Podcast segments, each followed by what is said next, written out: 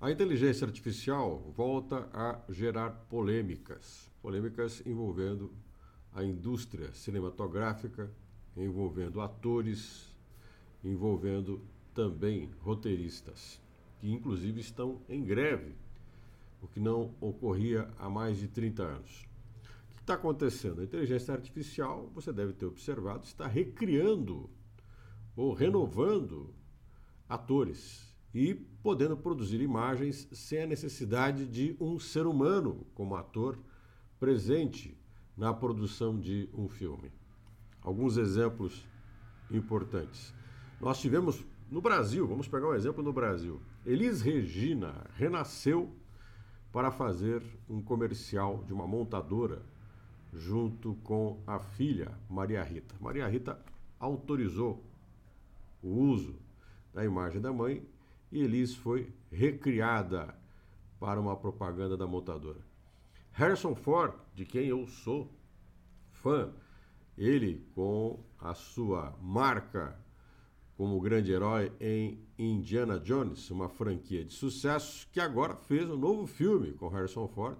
Lembre, Harrison Ford tem mais de 80 anos e neste filme, nessa nova aventura de Indiana Jones, Harrison Ford tem 30. Tiraram 50 anos do ator. Tudo isso fruto de inteligência artificial. Se você pegar, por exemplo, Star Wars, Star Wars vai lançar em breve alguns novos filmes com personagens lá atrás, rejuvenescidos ou trabalhando novamente, como se estivessem aqui. Inclusive, alguns deles que já morreram voltam, retornam.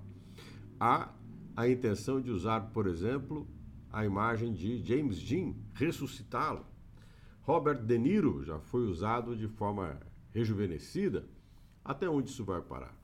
Alguns estúdios estão inclusive utilizando de contratos para que coadjuvantes ou atores menores façam uma interpretação, um trabalho, e a imagem deles possa ser usada por o tempo que o estúdio quiser, quando quiser. Isso é correto?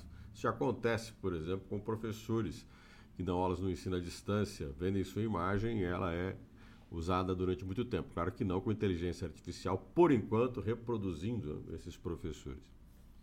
A inteligência artificial veio para ficar? Veio. Vai ficar? Vai. A dimensão do quanto ela fica e o quanto ela vai alterar a vida das pessoas, bom, isso depende muito de um fator chamado experimentação, acomodação, condição de uso e as consequências que isso gera.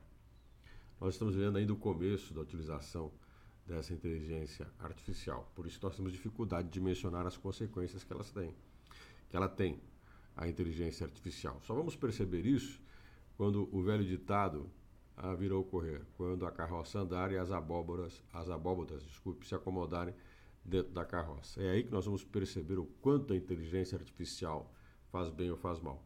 Teremos um caminho do meio? Calculo que sim. Por enquanto, o que nós temos em muito, em muitos setores é o temor de como a inteligência artificial vai impactar na vida das pessoas. Mas que é interessante poder ver Harrison Ford com 30 anos, ou ver alguns dos nossos ídolos que já se foram produzindo novamente ou aparecendo novamente em alguns filmes, é muito legal. Mas qual é o preço disso? Entre o que a gente gostaria, entre o que a gente pode fazer e o que a gente deve fazer.